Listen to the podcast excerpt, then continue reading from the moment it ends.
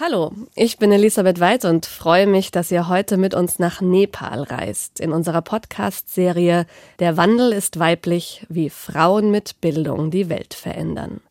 Dafür haben wir uns aufgemacht, vor allem im globalen Süden nach Visionärinnen, Erfinderinnen und Kämpferinnen zu suchen. Und wir haben beeindruckende Frauen gefunden, Sie heilen, sie ziehen vor Gericht oder sie programmieren Apps. Alles für eine gerechtere und gesündere Zukunft. Heute lernen wir Sängerinnen kennen in einer Klosterschule am Rande des Himalaya-Gebirges. Es geht um die Frage, wie Bildung eine Tür aufmachen kann, raus aus dem gesellschaftlich vorbestimmten Rollenbild der unmündigen Frau, raus aus Kinderehe und häuslicher Gewalt. Bernd Hauser von Zeitenspiegel Reportagen war für uns in Nepal in dieser besonderen Klosterschule. Hallo Bernd. Hallo. Bernd, du warst ja gut zehn Tage in dieser Schule dort. Wie war das? Also, das war ein äh, ziemlich spannendes Erlebnis. Die Schule liegt am Rande des Kathmandu-Tals. Man fährt raus aus Kathmandu, der Hauptstadt von Nepal, die total voll ist mit Menschen, mit Verkehr, mit Smog und fährt dann Hügel hoch bis zu dieser Schule, die so voll am Rand von, von einem steilen Berg, in den steilen Berg hineingebaut ist. Und man hat das Gefühl, dass man, obwohl man ganz nah an dieser Millionenstadt ist, doch sehr abgeschieden und ganz für sich ist in einer eigenen Welt. Mhm. Und Frauen sind in Nepal ja stark benachteiligt, deswegen bist du hingefahren, um das zu recherchieren. Aber eigentlich ist das ja verboten und also die Schule ist ein Ort, um etwas dagegen zu tun. Aber tut denn auch der Staat was dagegen? Was tut die Regierung von Nepal? Ja, also die Regierung von Nepal, die tut schon etwas gegen die Benachteiligung von Mädchen. Zum Beispiel gibt es äh, explizit schon seit 40, 50 Jahren ein Gesetz, gegen Kinder- und Frühehen. Also die Eheschließung der Heirat ist offiziell unter 20 Jahren verboten. Das Problem ist nur, dass der Arm des Gesetzes äh, eigentlich nicht weit reicht. Himalaya ist ja auch ein sehr ländlich geprägtes Gebiet und in den Himalaya-Tälern hat äh, der Staat mhm. nicht diese Einflussmöglichkeiten. Und tatsächlich ist es eben so, dass sehr, sehr viele Mädchen bereits vor ihrem 18. Geburtstag heiraten.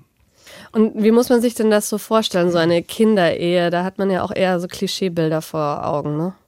Ja, also wenn man in Deutschland sagt Kinderehe, dann mag es schon sein, dass viele dieses, dieses bekannte Foto äh, im Kopf haben. Man sieht einen bärtigen Taliban bei der Eheschließung zusammen mit einem Teenager, mit einem 14- oder 15-jährigen verschüchterten Mädchen.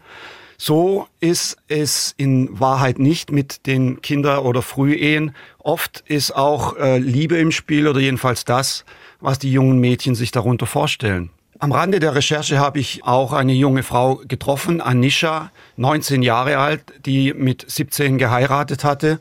Und es war tatsächlich so, sie hat mir erzählt, wie sie in diese Ehe hineingerutscht ist. Sie hat ihren jungen Mann kennengelernt, der dann quasi sie mehr oder weniger manipuliert hat, wie sie erzählte. Sie mochte den Jungen, sie war in ihn verliebt. Und der Junge hat sie dann einfach auf dem Moped mit äh, nach Hause genommen zu seinen Eltern. Nichts wissend, haben die Eltern des Jungen gewartet mit einer kleinen Segnungszeremonie und äh, die Eltern haben dann den Jungen und das Mädchen gesegnet nach hinduistischem Brauch und damit sind die beiden jungen Menschen nach nepalesischer Tradition mhm. verheiratet. Hm, also ist der Zwang vielleicht gar nicht so offensichtlich und mit äh, Gewalt, sondern eher unterschwellig und wie du gesagt hast, manchmal auch einfach manipulativ. Und dagegen tut die Schule was, die du besucht hast. Danke Bernd für die ersten Eindrücke und angenehmes Zuhören bei der Geschichte.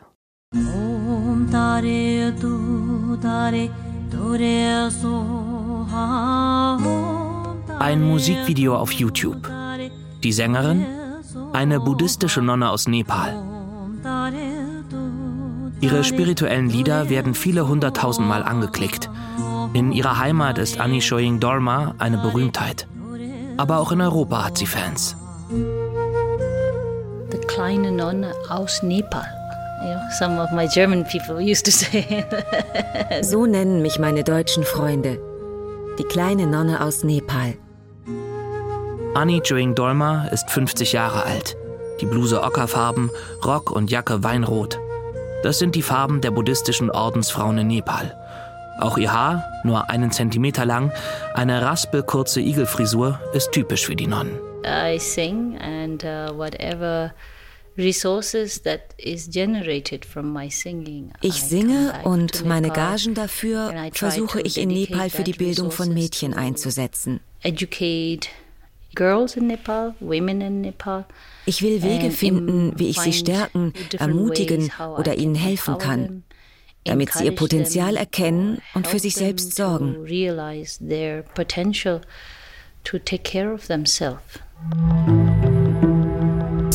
Der Wandel ist weiblich. Wie Frauen mit Bildung die Welt verändern. Podcast und Radioserie von Elisabeth Weid, Tillmann Wörz und anderen. Folge 2 Nepals kleine Nonnen von Bernd Hauser.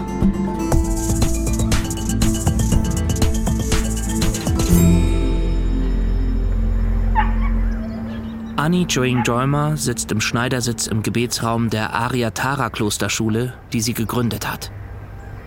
Die Schule ist ein Zweckbau aus Beton. Wie eine trutzige Burg erhebt sich das Gebäude aus einem steilen Berghang. Man blickt weit in die Ebene des Kathmandu-Tals. Nachts blinken weit unten die Lichter und Laternen der Hauptstadt. Tagsüber liegt die Stadt unter einer grauen Decke aus Smog. Aber hier oben ist die Luft frisch.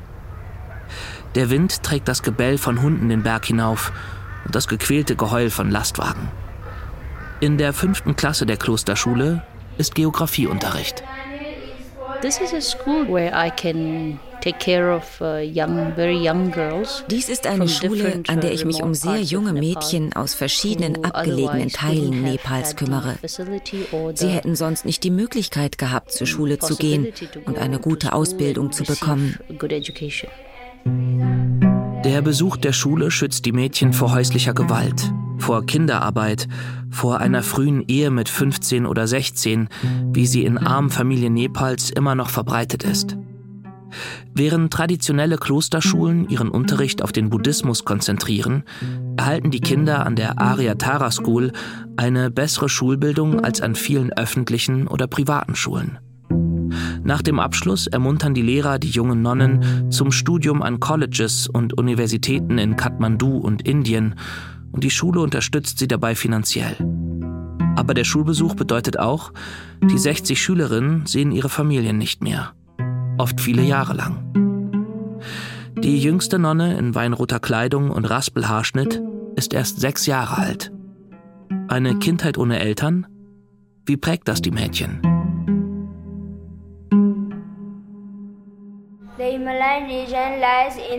Die Himalaya-Region liegt im nördlichen Teil von Nepal. Es gibt eine Reihe von Berggipfeln und schneebedeckte Hochgebirgsketten, die sich von Osten nach Westen erstrecken.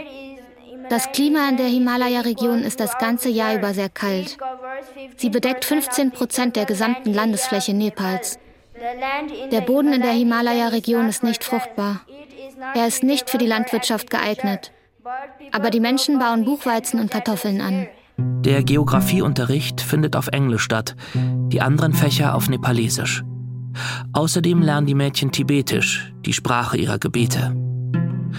In der fünften Klasse sitzen nur fünf Schülerinnen, darunter Pema, sie ist zwölf Jahre alt. Schon mit fünf Jahren kam sie in die Schule. Auch ihre Schwester Dolma ist hier. Ihr Vater kam einmal zu Besuch. Ihre Mutter haben die Schwestern sieben Jahre lang nicht mehr gesehen. My family can't afford much to to ride on airplanes or helicopters, uh, so meine Familie kann sich keine Flüge mit Flugzeugen oder Hubschraubern leisten. Also kam meine Tante in unser Dorf, um mich und meine Schwester in diese Schule in der Stadt zu bringen. Pema und ihre vier Jahre alte Schwester Dolma waren wie jeden Tag beim Ziegenhüten, als die Tante zu ihnen kam. Die Frau war zu Fuß über Bergpfade gelaufen, denn es führt keine Straße in ihr Dorf Punkak im Himalaya-Distrikt Dolpa. Wir sind acht in der Familie. Mein Vater, meine Mutter, zwei ältere Schwestern und drei jüngere Schwestern und ich. Sechs Töchter und immer noch keinen Sohn. Eine Prüfung für die Eltern. Denn in ihrer Tradition gelten Söhne mehr. Doch nun bot sich die Möglichkeit auf zwei hungrige Mädchen weniger. Meine Mutter ist zu Hause, mein Vater ist Bauer. Er hat Yaks, Ziegen und Kühe. Meine Eltern können mir keine Schulbildung ermöglichen. Also bin ich hierher in die Klosterschule gekommen. Die Reise vom Dorf nach Kathmandu dauerte fünf Tage.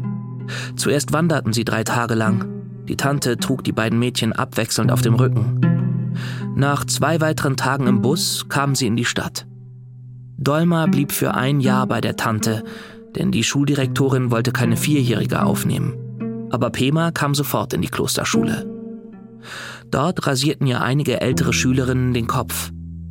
Die ersten Regentropfen, die darauf platzten, fühlten sich an wie Hagelkörner. So wurde Pema mit fünf Jahren die jüngste Nonne.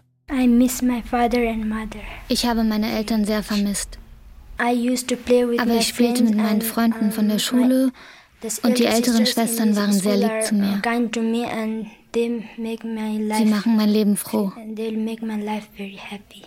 Seit Pema und Dolma das Bergdorf verlassen haben, waren sie nie mehr dort. Zu teuer und zu beschwerlich ist die Reise. Aber manchmal rufen die Eltern an. Mein Vater hat kein Telefon. Aber er leiht sich eines von seinen Freunden im Dorf. Wie verlaufen die Gespräche nach so langer Zeit? Mit so viel Distanz? Sie sind glücklich, weil sie stolz sind, dass ihre Töchter in so einer Schule sind, weil es eine sehr gute ist unter allen Schulen in Kathmandu. Aber ja, meine Eltern weinen auch, wenn sie mit mir sprechen. Yes, my parents cry when they talk to me. Sie sind stolz und es ist schmerzlich. Im gleichen Moment erklärt Pema Rinchen Palmo, die Direktorin der Schule, die ihren Vornamen mit ihrer Schülerin teilt. Sie lieben ihre Kinder ja. Klar, sie wissen, dass sie hier eine gute Schulbildung bekommen. Aber es sind ja Eltern. Pema Rinchen Palmo ist Mitte 30. Auch sie trägt Igelfrisur. Die Bügel ihrer runden Brille sind ockerfarben wie ihre Bluse. Die Schülerinnen nennen sie Annie, ein Ehrentitel für Nonnen. Oft findet die Direktorin einen Grund, schallend zu lachen. Ihr Blick ist allen gleich zugewandt. Den Schülerinnen, dem Radioreporter, den Ringelblumen vor ihrer Tür, die sie früh am Morgen gießt und dabei vor sich hin summt. Während des Interviews legt sie freundschaftlich den Arm um ihre Schülerin Pema. In Nepal ist es sehr wichtig für eine Familie, einen Sohn zu bekommen. In der Hoffnung, einen Jungen zu bekommen, versuchen sie es immer weiter. Sogar wenn die finanzielle Situation schwierig ist, sollen ihnen ihre Frauen einen Sohn schenken.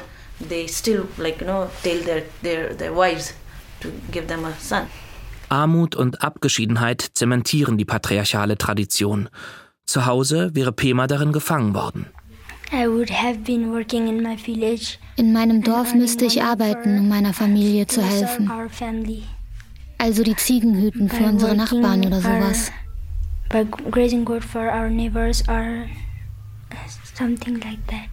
Kinderarbeit führt direkt in eine Kinderehe, meint Pemas Tante, die eine Freundin der Direktorin ist. Sie sagte, ich muss ihnen helfen, sonst bleiben sie in diesem Dorf, bekommen keine Schulbildung und werden früh verheiratet. Also sagte ich, okay, bring sie in unsere Schule.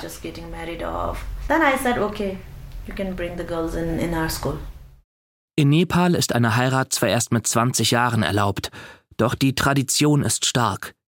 Vier von zehn Mädchen heiraten vor ihrem 18. Geburtstag. Es sind illegale Frühehen. Eines von zehn Mädchen heiratet sogar im Alter von nur 15 Jahren.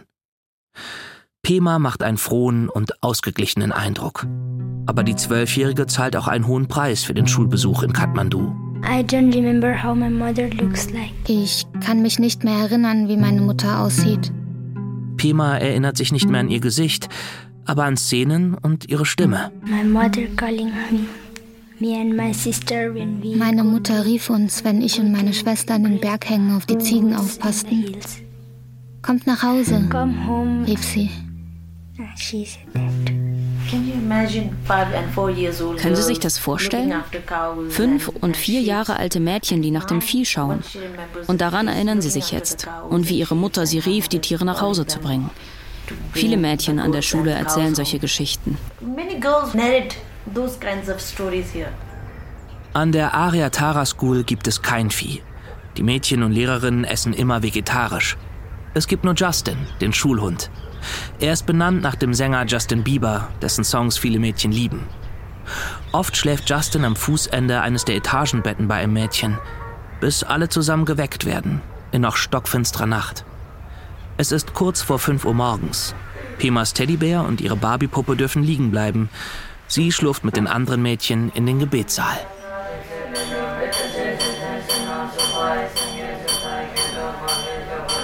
Sie verbeugen sich vor einer Buddha-Figur, setzen sich im Lotussitz auf den Boden hinter niedrige Lesebänke.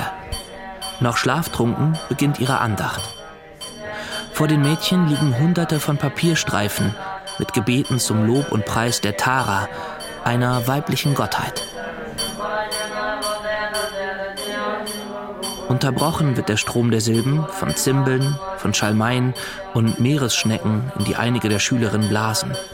Alles zu Ehren der Namensgeberin der Schule, Aria Tara, die ehrwürdige Tara. Also Wir nennen sie auch Mutter, weil sie die Verkörperung des Mitgefühls ist. Also Mutter Tara. Wir verehren sie als Buddha, aber in einem weiblichen Körper. Das liegt daran, dass es in der Schule um Empowerment geht, also darum, Mädchen und Frauen zu ermächtigen, zu stärken. Nach einer Stunde des Gebets, noch vor Sonnenaufgang, verebbt das Scheppern und Singen, das Murmeln der Mantras. Aber auf das Frühstück müssen die Kinder noch zwei Stunden warten. Uh, die Kinder gehen ins Studierzimmer und machen Hausaufgaben bis 7.45 Uhr. Um 8 Uhr kommen sie runter in den Speisesaal zum Frühstück. And at 8 o'clock they come down in the dining hall to have uh, breakfast. Schülerin Pema freut sich auf Puri, in Öl ausgebackenes Fladenbrot mit Orangenmarmelade. Um 8.30 Uhr geht das Tagesprogramm weiter mit kleinen Pflichten. Jedes Kind hat eine Aufgabe, etwa das Fegen des Schulhofs. Danach machen sie sich fertig für die Schule. Um 9.30 Uhr ist eine Schulversammlung im Freien. Immer hält eine der kleinen Nonnen eine Ansprache. Sie sollen die freie Rede üben. Um 10 Uhr beginnt der Unterricht. Unterbrochen vom Mittagessen dauern die Schulstunden bis 16 Uhr. Dann dürfen die Kinder eine Stunde spielen. Fangen oder Gummitwist auf dem Schulhof oder Schere, Stein, Papier. Pema hat sich mit zwei Freundinnen in den Schlafsaal verzogen. Die Mädchen spielen mit ihren Barbiepuppen.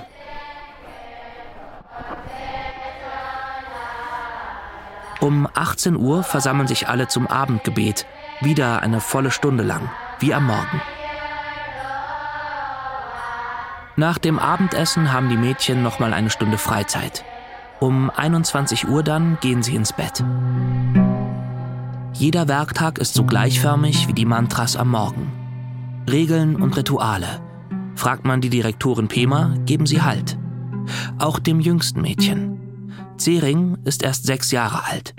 Sie trägt fast immer eine weinrote Wollmütze. Offenbar hat sie sich noch nicht an die Kühle auf dem rasierten Kopf gewöhnt. Direktorin Pema umarmt sie oft. Das Kind genießt es, schmiegt sich an die Lehrerin. Wenn wir spielen und miteinander reden, erzählt sie, dass ihr Stiefvater ihre Mutter sehr schlecht behandelt. Sie hat alles gesehen. Die meisten Kinder hier haben häusliche Gewalt in ihrer Familie erlebt. Die Mutter habe mit dem Stiefvater ein neues Kind und da sei kein Platz mehr für Zering. Schulleiterin Pema fällt es schwer, darüber zu sprechen. Weil es eine sehr, sehr harte uh, Tatsache ist, die so ein kleines Kind hier erfahren muss. Aber wenn wir ihr eine bessere Ausbildung und ein besseres Leben bieten, warum nicht? Also nahm ich sie in die Schule auf. Die Schulleiterin war selbst eines der ersten Mädchen an der Schule, die von der Sängerin und Nonne Annie Chöing Jolma vor 22 Jahren gegründet wurde, um arme Mädchen vor den Folgen häuslicher Gewalt zu schützen. Und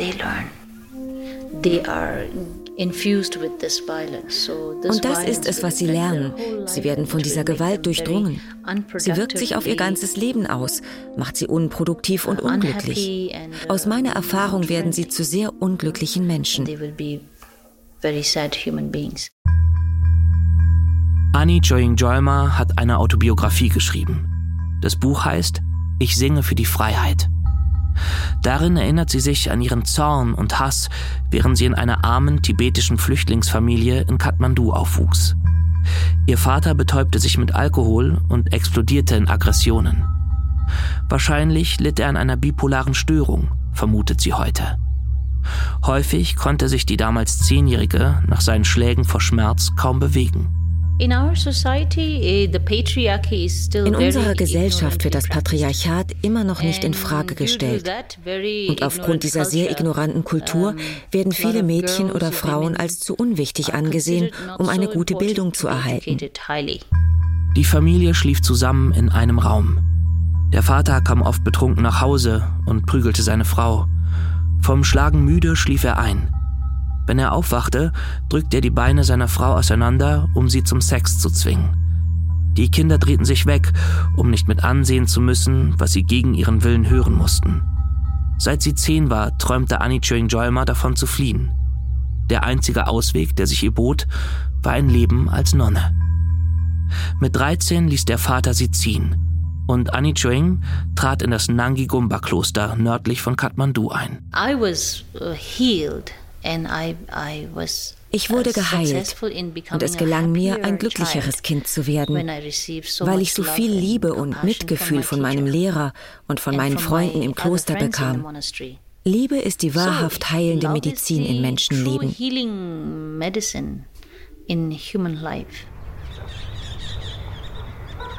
1994 besuchte ein amerikanischer Gitarrist das Kloster. Er war fasziniert von ihrem religiösen Gesang und brachte eine CD heraus. Seither ist Annie Chewing Joyma die singende Nonne, gibt Konzerte in der ganzen Welt. Die schlichten Harmonien berühren viele Menschen über Kontinente hinweg. Seit dem Beginn der Pandemie fehlen die Einnahmen aus den Tourneen. Das Dach der Schule ist undicht, die Wand im Treppenhaus ist feucht, Moos wächst darauf. Gut, dass gerade ein Vermächtnis aus Deutschland angekündigt ist. 50.000 Euro. Aber reichen wird das nicht. Die 50-Jährige und ihre Spender glauben an die Schule und an ihre Mission. Auch wenn die oft noch sehr jungen Nonnen Opfer bringen müssen, um hier in Sicherheit leben zu können. Den Luxus zu haben, die Liebe seiner Eltern zu genießen, egal wie und in welchem Zustand sie leben, ist sehr wertvoll. Aber manche der Mädchen hier sind Waisen. Und wenn sie Eltern haben, haben die zu viele Kinder. Acht oder neun. Sie können sie nicht ernähren. In diesen Fällen glaube ich, dass diese uh, Schule sehr gut für sie ist. Hier wird niemand geschlagen und wir konzentrieren uns darauf, dass jede wachsen kann, gesund und froh uh, aufwachsen kann. Viele haben nicht wirklich eine Wahl. It's not much of a choice actually there. Mittlerweile haben rund 350 Mädchen die Aria Tara School besucht. Etwa die Hälfte der Mädchen hat im Laufe der Jahre das weinrote Gewand wieder abgelegt, meist nach ihrem Schulabschluss. Dann sind sie gebildet und alt genug, um sich gegen früher heiraten zu wehren und sich ein eigenes Leben aufzubauen. Ich möchte einfach Nonne bleiben. Uh, Wenn ein Mädchen eine Familie hat, wird das Leben sehr schwierig. Es muss sich um ihren Ehemann kümmern und Tag und Nacht arbeiten. Ich möchte Ärztin werden für tibetische Medizin und kranken Menschen helfen. A Tibetan doctor who care sick people. Pema bedeutet im Tibetischen Lotusblume. Die Wasserpflanze steht für ein glückendes Leben. Die Lotusblume hat ihre Wurzeln im Morast.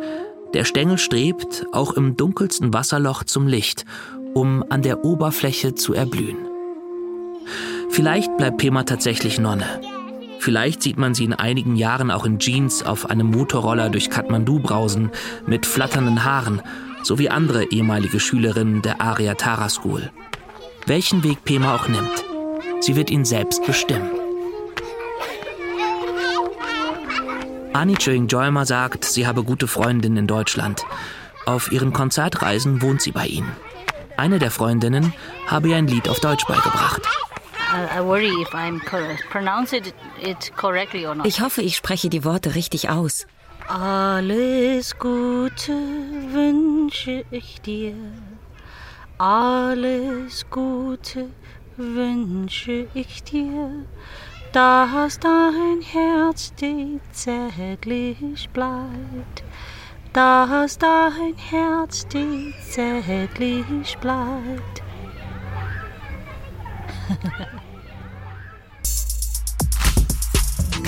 Der Wandel ist weiblich. Wie Frauen mit Bildung die Welt verändern. Podcast und Radioserie von Elisabeth Weid, Tillmann Wörz und anderen. Folge 2 Nepals kleine Nonnen von Bernd Hauser. Es sprachen Julian Greis, Gloria Endres de Oliveira, Toni Runke und Sonja Schilowitzki. Musik Julia Klompfers. Technische Realisation Christian Alpen und Sebastian Ohm. Regie Susanne Krings. Redaktion Christiane Glas. Eine Produktion des Norddeutschen Rundfunks mit der Agentur Zeitenspiegel 2022.